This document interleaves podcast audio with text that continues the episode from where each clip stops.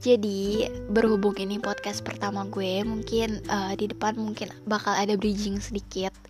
Dan ini juga berhubungan sama pengalaman gue yang udah pernah gue alamin sebelumnya mengenai pemilihan jurusan IPA atau IPS. Mungkin itu ya yang jadi topik utama kita kali ini, teman-teman. Nah, uh, kenapa gue bisa ambil topik ini? Karena Sebenarnya ini dari pengalaman gue dan sekarang gue juga sedang menghadapi adik gue yang sedang ingin memilih jurusan. Jadi uh, dede gue ini usianya sekarang 15 tahun ya mungkin. Jadi dia itu intinya kelas 3 SMP dan dia akan peminatan di kelas 1 SMA. Dan itu menjadi bimbang, dia just jadi bimbang dan dia kayak bingung gitu mau milih jurusan IPA atau IPS dan gue tuh tahu kecenderungan adik gue itu lebih ke IPA atau IPS gitu jadi di sini yang mau gue bagi adalah pengalaman pertama gue waktu itu. Jadi waktu gue kelas 3 SMP, sebenarnya gue temenan sama temen-temen dekat gue. Dan teman-teman deket gue ini super super pintar semua. Mereka itu kalau bisa dibilang ranking 10 besar lah semua. Kecuali gue dan gue itu salah satu orang yang paling bolot di antara teman-teman gue itu dari berdelapan gue itu sebenarnya bisa dibilang cewek terbolot yang ada di di kelompok temen gue itu geng gue itu yang waktu SMP 3 tapi dengan adanya mereka gue itu jadi termotivasi dan bener-bener bersemangat gitu punya semangat yang tinggi untuk belajar. Karena sebenarnya jujur gue malu di antara mereka karena temen cewek gue itu banyak dan mereka semua itu rankingnya ada yang tiga besar ada yang ranking satu bahkan ada yang ranking lima besar 10 besar dan gue tuh hanya ranking 15 besar. Ya sebenarnya bukannya gue nggak bersyukur ya teman-teman tapi gue menjadikan teman-teman gue ini sebagai patokan yang untuk menjadikan gue lebih daripada itu gitu. Uh, pada saat itu sebenarnya waktu gue kelas 3 SMP gue ngerasanya gue harus belajar lebih gitu supaya kayak temen-temen gue. Singkat cerita waktu udah pengumuman gue itu diumumin ranking 10 besar lah bisa dibilang kayak gitu. Dan itu semua karena termotivasi sama teman-teman gue ini. Ya kalau dibilang nilai rata-rata sih sebenarnya itu cukup tinggi. Kalau misalkan dibandingkan dengan kelas lain mungkin gue akan ranking 5 besar di kelas lain tapi memang di kelas gue pada saat itu sangat kompetitif dan nilainya itu benar-benar beda tipis banget 0,0 sekian. Dan di situ yang membuat gue tuh terpacu untuk lebih lebih dan lebih gitu. Nah tetapi waktu pada saat itu kita sekolah itu kelas 1 SMA belum penjurusan sama sekali. Jadi kelas 1 SMA itu adalah di mana kita pelajarin semua mata pelajaran kayak IPS dan semua IPA dan semua itu kayak belajar geografi, ekonomi, sosiologi, fisika, kimia, biologi itu semua dipelajarin di kelas 10. Pada saat itu teman-teman gue udah pada pindah dan gue di, di kelas 10 itu sendirian dalam artian gue nggak sama geng-geng gue gitu karena teman-teman gue tuh pisah kelas atau ada yang pisah sekolah juga. Nah, uh, saat itu tuh karena gue juga udah termotivasi sama teman-teman gue dan gue juga kebetulan introvert. Ya nggak percaya kan kalau gue introvert. Jadi bisa dibilang gue uh, waktu itu nggak mudah bergaul untuk sama teman-teman gue. Jadi gue di situ tugasnya hanya belajar belajar belajar belajar belajar. Dan pada saat itu yang gue inget dan gue minati itu adalah ekonomi mata pelajaran ekonomi. Dan gurunya itu sangat baik. Jadi gue bener-bener suka sama gurunya dan sangat baik sangat humble. Dan bapak guru tersebutlah yang membuat gue menjadi suka pelajaran ekonomi. Sebenarnya gue juga ngefans sama salah satu guru fisika gue uh, guru fisika. Tapi sayangnya karena memang minat gue bukan di fisika sama sekali akhirnya gue sama sekali sama sekali bener-bener nggak bisa gitu. Tetap walaupun gue suka sama pak gurunya ini gue bener-bener nggak bisa di pelajaran fisika. Mungkin di kimia gue masih ketolong sedikit dan di biologi gue bisa karena itu memang cenderung lebih kayak pemahaman dan menghafal nama-nama ilmiah. Tapi kalau untuk fisika matematika itu butuh pemahaman yang sangat tinggi dan itu cenderung menggunakan otak yang bukan untuk berimajinasi jadi otak kanan gitu. Nah uh, terus kemudian singkat cerita di kelas 10 itu uh, gue dapet ranking 3 cuman gue bener-bener gak ada seneng-senengnya kayak gitu karena uh, di sini yang mau gue sampaikan bukannya gue sombong atau apa pun itu sama sekali enggak di sini gue mau menunjukkan kalau nanti di akhir akan gue simpulkan kenapa gue cerita begini ya. Jadi kita lanjutin dulu aja. Uh, pada saat itu gue ranking 3 dan sekolah gue itu punya sistem untuk memilih mas eh bukan mahasiswa untuk memilih siswanya itu berdasarkan referensi dari guru atau referensi kepala sekolah. Intinya di sekolah gue itu nggak ada tes minat bakat atau tes tes psikot tes ya. Bukan pokoknya intinya nggak ada tes lah untuk lihat kita tuh minatnya di IPA atau IPS jadi di sekolah gue itu super super ditentukan sama guru dan pihak sekolah jadi gitu. Nah pada saat itu berhubung gue uh, ranking 5 besar dan pada saat itu gue juga belum penjurusan di kelas 10 jadi di kelas 11 baru penjurusan gue dipilih untuk masuk jurusan IPA Nah, uh, sebenarnya yang disayangkan adalah ketika gue dipilih untuk masuk jurusan IPA, gue masih belum tahu gue mau kuliah jurusan apa. Nah, karena gue belum tahu jurusan apa dan semua orang selalu berbicara kalau masuk IPA dulu aja nanti masuk IPA dulu aja nanti kalian bakal pilih jurusan itu bisa pilih jurusan apa aja kalau kalian masuk IPA gitu. Tapi berbalik dengan kalau kalian pilih IPS, belum tentu kalian bisa masuk ke semua jurusan, ya kan? Nah, uh, untuk kalian masuk ke IPA atau IPS itu kan ditentukan sama guru waktu itu. Dan passion gue tuh bener-bener gue belum tahu gitu gue masih kertas putih lah ya. Gue masih nggak tahu sama sekali. Gue suka IPA atau enggak gue suka IPS atau enggak sebenarnya nggak tahu. Tapi jujur waktu gue kelas 1 SMA itu nilai nilai yang paling baik itu adalah nilai IPS gue. Jadi kayak nilai geografi, nilai ekonomi, nilai sosiologi itu gue tinggi. Sedangkan nilai fisika gue selalu remet atau enggak pas-pasan, nilai matematika gue juga demikian. Tapi kalau nilai biologi masih bagus karena memang tadi seperti yang gue bilang, tapi untuk fisika, kimia, matematika itu memang di bawah standar atau bisa dibilang pas-pasan. Tapi kenapa gue dipilih IPA? Mungkin itu dilihat dari peringkat gue di kelas mungkin. Gue nggak tahu kayak gimana sistematis di sekolah gue. Tapi yang jelas IPA itu ternyata bukan minat gue setelah gue menjalani hari-hari gue di IPA. Dan gue bener-bener ngerasa sangat-sangat sedih waktu gue masuk IPA karena kalau kita menjalankan itu nggak sesuai dengan kesukaan kita ternyata itu sangat berat teman-teman.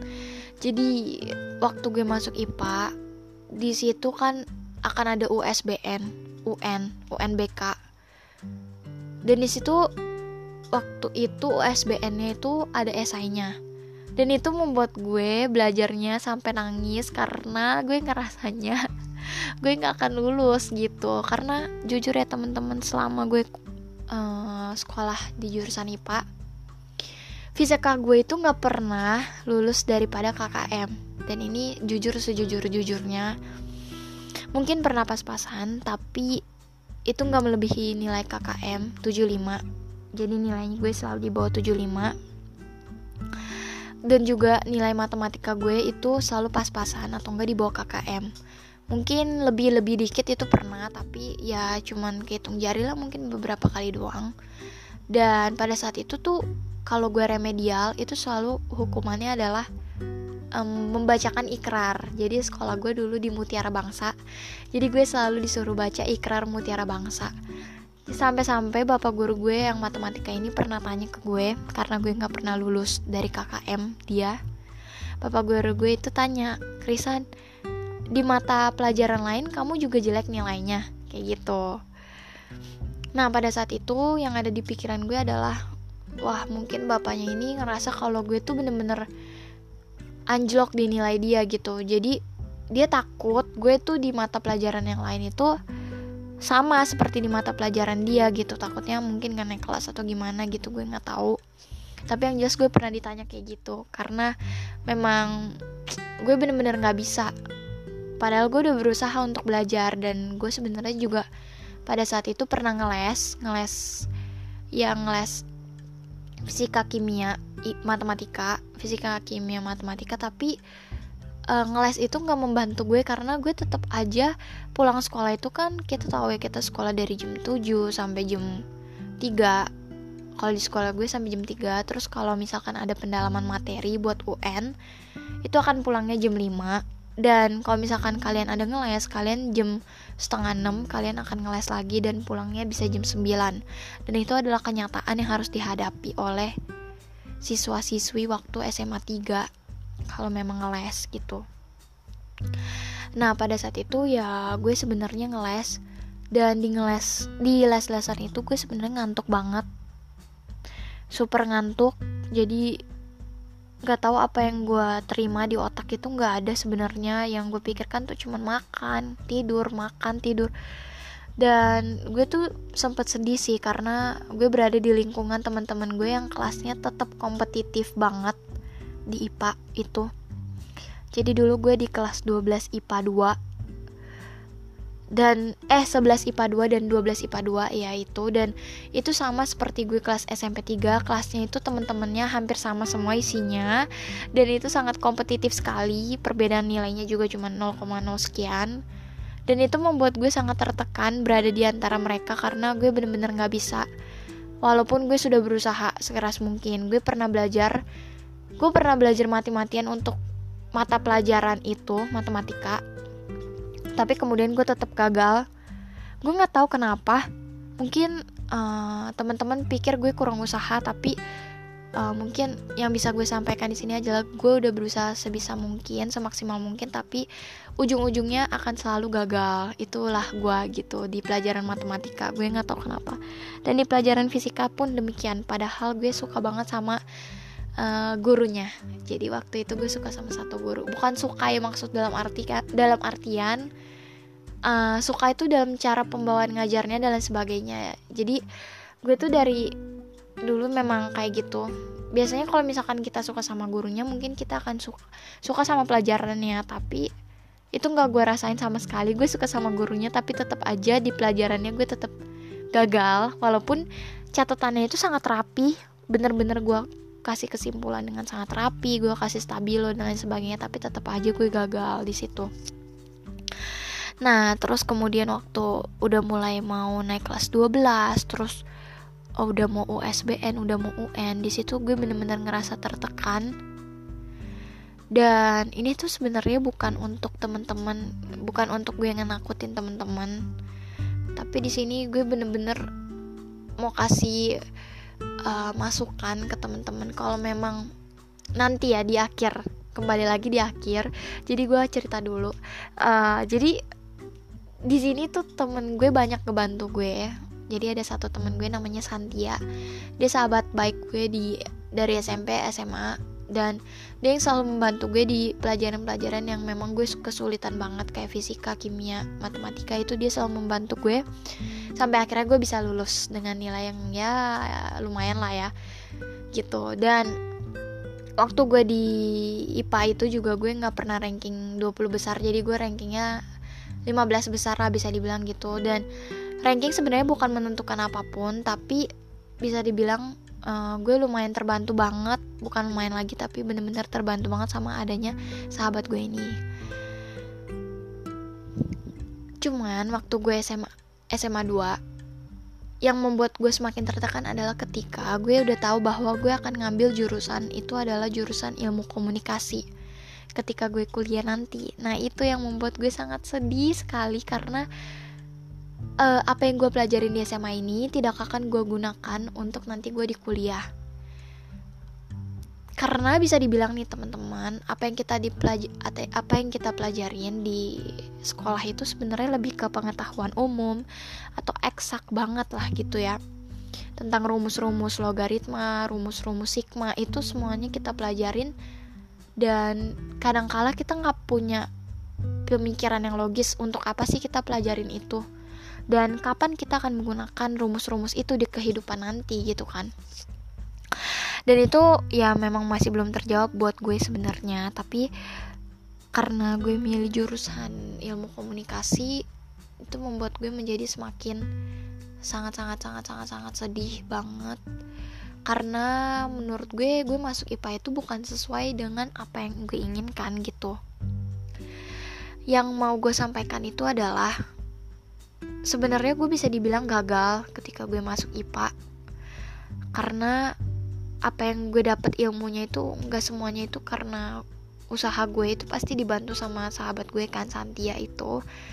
Dan banyak banget PR-PR yang dibantu dikerjain sama dia. Bukan dikerjain ya tapi dia kerjain dan gue liat dia alias nyontek dia. Terus uh, kalau ulangan tuh dia kasih tahu segala macam dan gue bener-bener terbantu dengan adanya dia lah gitu tapi gue nggak nggak bisa kebayang kalau misalkan gak ada dia gue akan bener-bener nggak dapat berhasil gitu ya di IPA dan ketika kita kuliah uh, dan jurusannya itu tidak sesuai sama apa yang kita mati-matian kejar itu sebenarnya bener-bener sedih. Makanya uh, maksudnya pelajaran yang pengen gue sampaikan adalah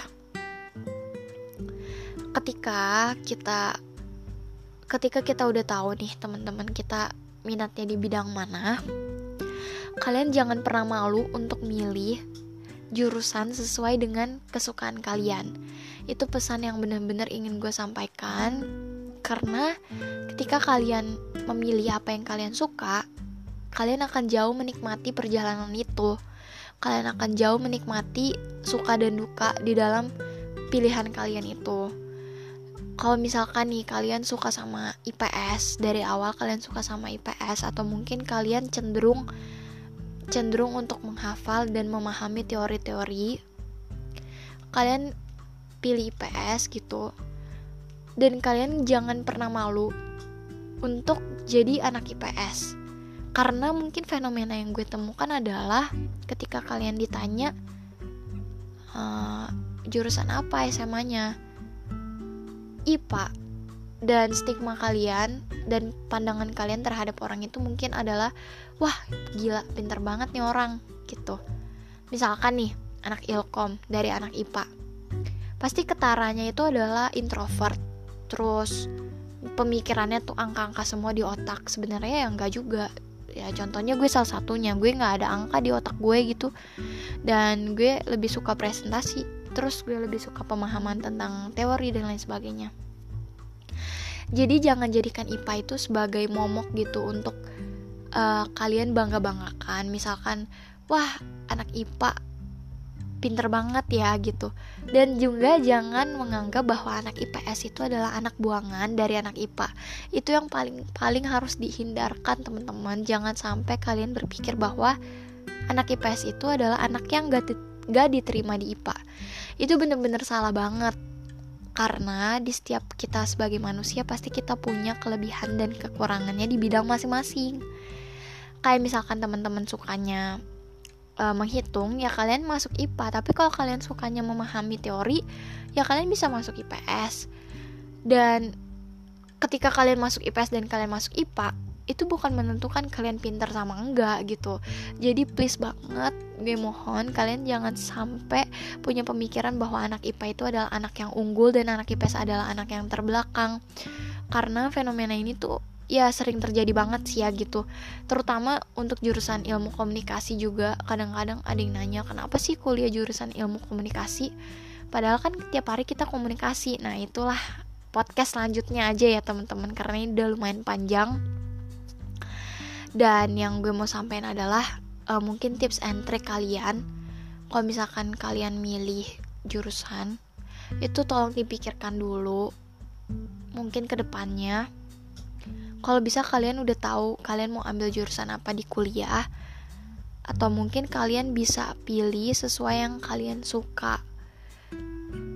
Uh, mungkin akan aku bantu dengan dua pilihan ini. Yang pertama misalkan kita anggaplah situasi. Di dalam satu suite di dalam satu situasi itu kalian diberikan tugas nih.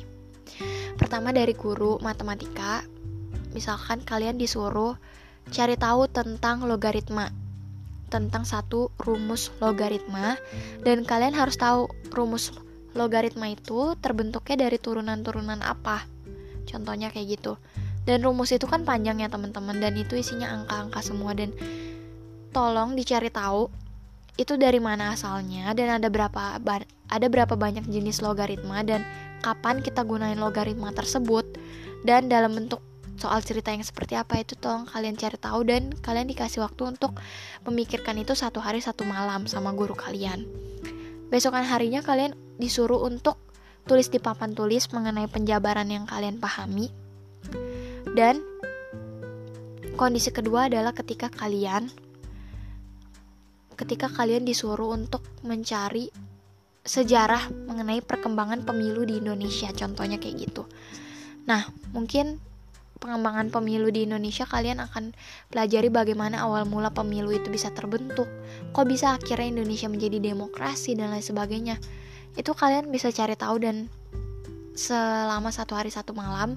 Dan besokannya guru kalian akan nanya ke kalian mengenai perkembangan yang ada di perkembangan pemilu yang ada di Indonesia. Dan itu kalian harus dan kalian itu harus sampaikan ke teman-teman kalian sampai teman-teman kalian ngerti. Begitu pula yang logaritma.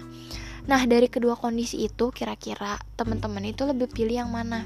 Lebih pilih teman-teman kesusahan untuk cari tentang logaritma atau lebih pilih teman-teman lebih susah cari untuk sejarah perkembangan perkembangan pemilu di Indonesia. Jadi, di situ ada dua konteks yang berbeda dan di situ teman-teman bisa banget merasakan atau bahkan teman-teman silahkan mencoba apa yang tadi saya sampaikan apa yang tadi gue sampaikan itu. Silahkan kalian coba. Kira-kira kalian akan lebih merasa tertekan disuruh yang mana? Disuruh yang logaritma atau disuruh sejarah pemilu? Dan ketika kalian akan menyampaikan ke orang banyak tentang rumus atau tentang sejarah pemilu itu kalian lebih nyaman menyampaikannya yang mana? Kalian lebih paham menyampaikan yang mana? Dan itu mungkin salah satu jawaban ketika kalian udah tahu kalian lebih nyaman di IPA eh di logaritma berarti kalian akan cenderung memilih untuk masuk IPA tapi kalau misalkan kalian suka di pemahaman sejarah atau uh, kalian lebih senang untuk menyampaikan hal itu, kalian lebih cenderung untuk masuk IPS dan ya mungkin itu aja yang bisa gue bagi. Sekali lagi gue sampaikan apa pun yang kalian kerjakan itu akan lebih baik kalian itu senang atau passion di dalam hal tersebut. Karena lagi-lagi kalau misalkan kalian gak passion kalian akan gak mencapai atau gak menikmati apa yang ada di dalamnya. Dan setiap apa pun yang kalian kerjakan kalau kalian gak passion itu pasti kalian akan merasa sedih. Dalam artian kayak mengeluh atau ya kenapa sih gue harus begini? Kenapa sih gue harus begitu? Dan itu akan kalian sesali akhirnya. Jadi tolong dipikirkan kembali dan jangan berpikiran seperti IPA itu adalah lebih baik dan IPS itu adalah lebih buruk. Tolong dibuang jauh-jauh pemikiran itu karena lagi-lagi kita punya pemikiran dan uh, kelebihan diri kita masing-masing. Dan terakhir papa gue pernah bilang kita harus belajar itu sampai kita tuh bener-bener paham akan keseluruhan kayak gitu. Jadi mungkin yang gue sampaikan ini kalau misalkan kalian sudah memulai jangan pernah disesali lanjutin aja dan kalian akan selesai walaupun suka duka itu tetap terlewat atau lewat tapi ya kalian harus enjoy walaupun misalkan kalian udah terjerumus ya nggak apa-apa. Yang harus kalian lakukan adalah tetap menikmati arusnya dan mungkin untuk pemilihan jenjang berikutnya kayak jurusan dan lain sebagainya kalian harus lebih paham tentang keinginan kalian gitu. Jadi balik lagi sih teman-teman kalian harus mengerti apa yang diri kalian mau, apa yang diri kalian suka dan jangan pernah berpikiran tentang pandangan orang lain terhadap diri kalian gitu. Itu aja sih yang mungkin gue sampein kali ini. Sorry banget kalau podcastnya kepanjangan tapi ya gue seneng banget bisa sharing ini ke kalian. Semoga ini bermanfaat bagi kalian. Dan tunggu aja podcast selanjutnya bakalan tentang prodi ilkom itu penting atau enggak sih prodi? Ilmu komunikasi itu ngapain dipelajarin dan kenapa gue ambil ilkom? Nah itu boleh banget tuh dibahas bagi teman-teman yang banyak nanya kenapa masuk jurusan ilkom? Kayak gitu-gitu. Nanti kita akan bahas di podcast selanjutnya. Jadi makasih banyak teman-teman yang udah dengerin. Sampai jumpa di podcast selanjutnya. Bye bye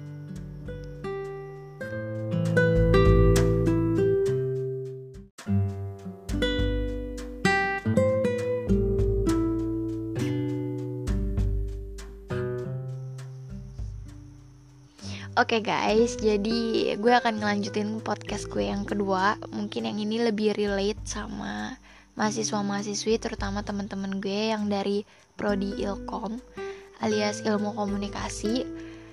Uh, mungkin kita dari anak-anak Ilkom ini sering dapat pertanyaan beberapa kali ya, seperti kenapa kuliah ilmu komunikasi? Kan setiap hari juga komunikasi. Nah, itu tuh yang jadi pertanyaan-pertanyaan banyak orang mungkin terutama bagi teman-teman yang pernah ngerasa ditanya juga sama orang tuanya atau mungkin teman-teman terdekat yang mungkin mereka kuliah jurusan kedokteran, teknik atau mungkin hmm, bioteknologi, food tech dan lain sebagainya mungkin dia akan bertanya-tanya gitu kenapa kita kuliah ilmu komunikasi padahal ya setiap hari kita juga komunikasi? Uh, sebenarnya gue juga gue juga agak sedikit risih sih kalau ditanya seperti itu tapi uh, gue juga punya pemikiran bahwa itu hal yang sangat manusiawi dan bener-bener sangat lumrah kalau ditanya sama orang.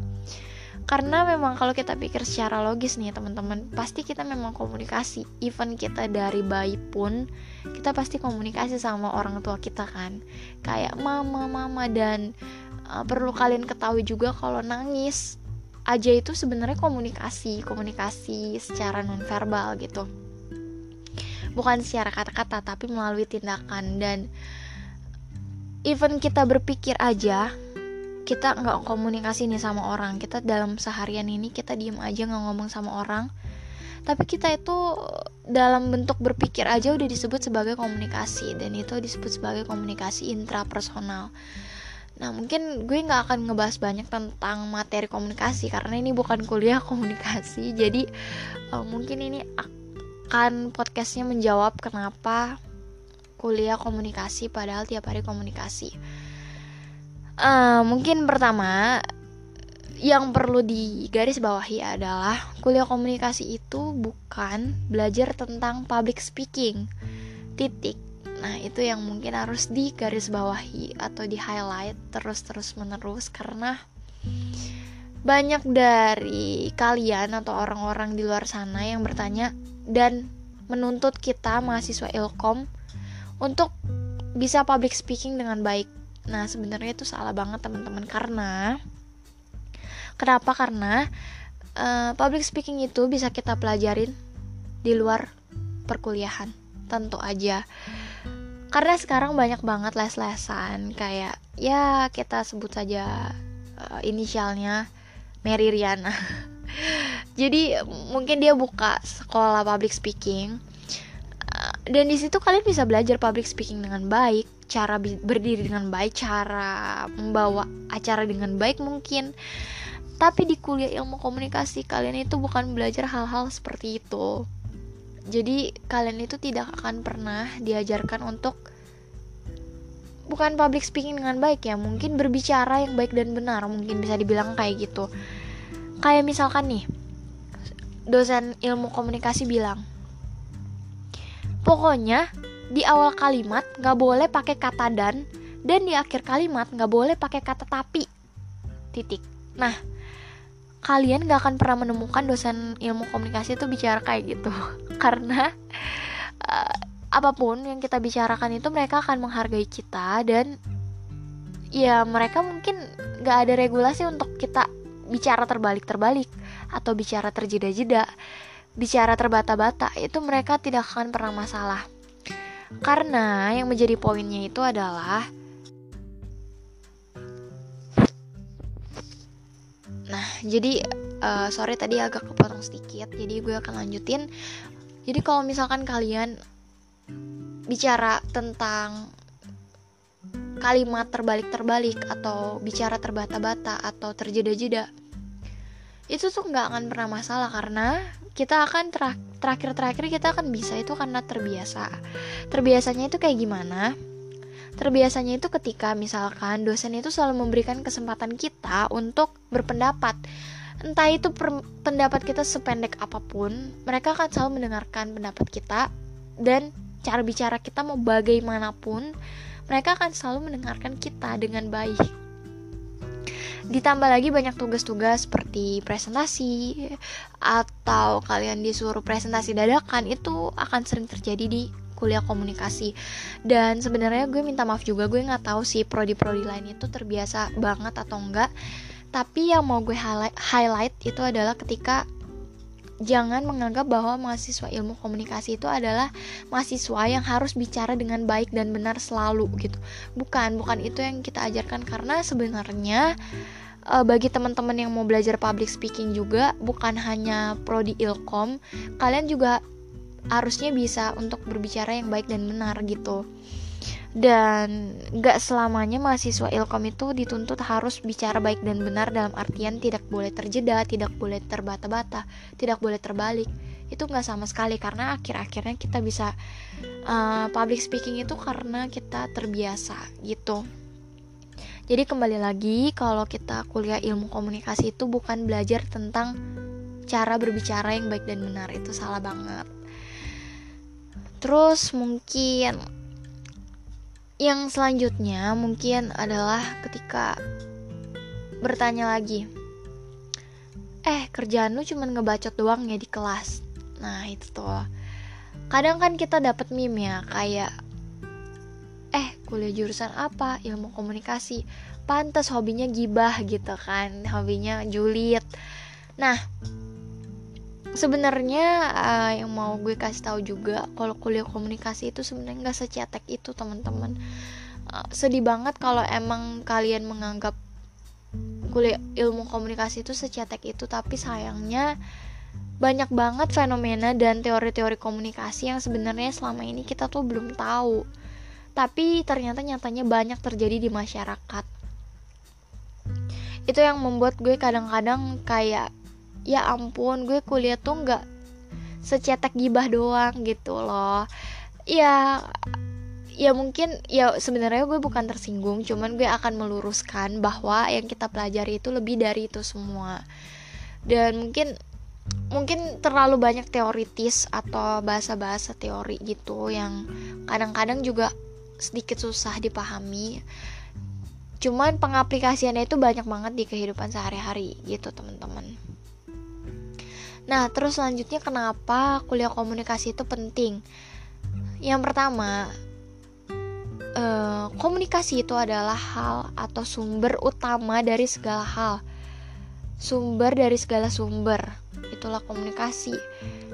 Komunikasi itu bisa menyebabkan konflik, bisa menyebabkan eratnya hubungan kalian, bisa menyebabkan renggangnya hubungan kalian bisa menyebabkan hubungan kalian musnah gara-gara komunikasi. Itu semua bakal terjadi karena adanya komunikasi. Dan komunikasi itu benar-benar complicated teman-teman. Jadi komunikasi itu nggak mungkin nggak mungkin nggak terjadi di kehidupan kalian dan yang kita pelajarin itu bukan hanya sebet, sebatas tadi yang saya bilang bukan sebatas kita cuman kayak ngomong gimana yang baik dan benar. Bukan kita ngomongin tentang gibah bukan. Karena akhirnya kita harus dapat berpandangan seperti apa dan lain sebagainya. Jadi setelah saya belajar komunikasi tiga semester ini kayak saya ngerasa gitu kalau kuliah komunikasi itu sebenarnya lebih mengedepankan pemikiran yang terbuka. Jadi memang di setiap kelasnya pasti akan banyak diskusi-diskusi dan saya bener-bener ngerasa gue eh kok jadi saya ya? Jadi kayak presentasi nih. Nggak nggak. Gue gue bener-bener ngerasa kalau pas gue kuliah komunikasi tuh pemikiran gue lebih terbuka akan segala hal. Banyak fenomena-fenomena di kam eh di kampus bukan hanya di kampus di luar kampus di lingkungan di lingkungan kerja di lingkungan sekolah. Itu yang terjadi dan kita kira bicarakan dan kita cari tahu kritik saran dan solusi-solusi manajemen konflik dan lain sebagainya itu kita belajarin dan itu membuat kita tuh dapat menyelesaikan permasalahan-permasalahan gitu dengan baik. Dengan komunikasi-komunikasi yang ada antara anggota kelompok akhirnya kita bisa memecahkan suatu masalah atau konflik terus kita juga berpikiran secara terbuka dan kita sangat tidak takut untuk berbeda pendapat sama orang lain. Itulah komunikasi. Itulah kita belajar komunikasi di prodi ini. Benar-benar membantu kita untuk berpikiran secara luas itu sih. Yang sebenarnya secara mungkin secara tidak langsung itu nggak didapatkan di prodi-prodi lain gitu karena ujung-ujungnya itu kuliah komunikasi banyak problem solvingnya. Dan kita juga kan diajarkan untuk membangun citra positif. Kemudian kita juga diajarkan untuk mengatasi krisis perusahaan seperti apa dan lain sebagainya itu membuat pikiran kita tuh semakin terbuka teman-teman. Jadi kalau misalkan kalian tanya seberapa penting kuliah komunikasi menurut saya justru kuliah komunikasi itu adalah yang paling penting. Ya mungkin kalian nanti suatu saat nanti akan bekerja sebagai dokter atau bekerja sebagai teknik pangan, teknik industri, tapi mungkin kita itu ada di balik permasalahan kalian. Ibaratnya kita itu akan membantu permasalahan-permasalahan yang terjadi akibat anggota-anggota dari kalian itu. Ngerti nggak jadi kayak kita membantu menangani krisis perusahaan yang terjadi antara satu anggota dengan anggota lain antara anggota dalam dengan anggota luar dan lain sebagainya. Jadi kuliah komunikasi ini bukan hanya tentang cara kita komunikasi tapi banyak banget hal yang didapat dari ilmu komunikasi itu sendiri mungkin itu dulu yang bisa gue sampaikan karena gue juga masih belajar masih banyak belajar dan masih pengen tahu banyak tentang komunikasi. Tapi sejauh ini yang gue dapat itu sangat fun dan menyenangkan sekali untuk belajar hal-hal baru seperti ini. Dan mungkin salah satu kenapa gue mau bikin podcast adalah uh, gue seneng di dunia komunikasi ini dan banyak gitu ya pemikiran-pemikiran orang lain yang gue kaget gitu.